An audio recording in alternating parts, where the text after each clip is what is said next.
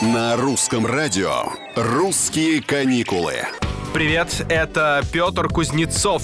Куда поехать? Ну вот куда? Этот вопрос все еще актуален. Я бы даже сказал, особенно актуален в этот период, потому что в России столько уникальных мест и достопримечательностей, о которых мы даже и не слышали. А вот теперь услышим. А дальше уже дело техники. Выбрать маршрут, подгадать с отпуском, собрать вещи и искать человека-невидимку в Екатеринбурге. Город вообще славен неожиданными творческими экспериментами. Может быть, его жители таким образом как-то, я не знаю, неосознанно пытаются компенсировать прагматичность и суровые реалии жизни до мозга костей индустриального города.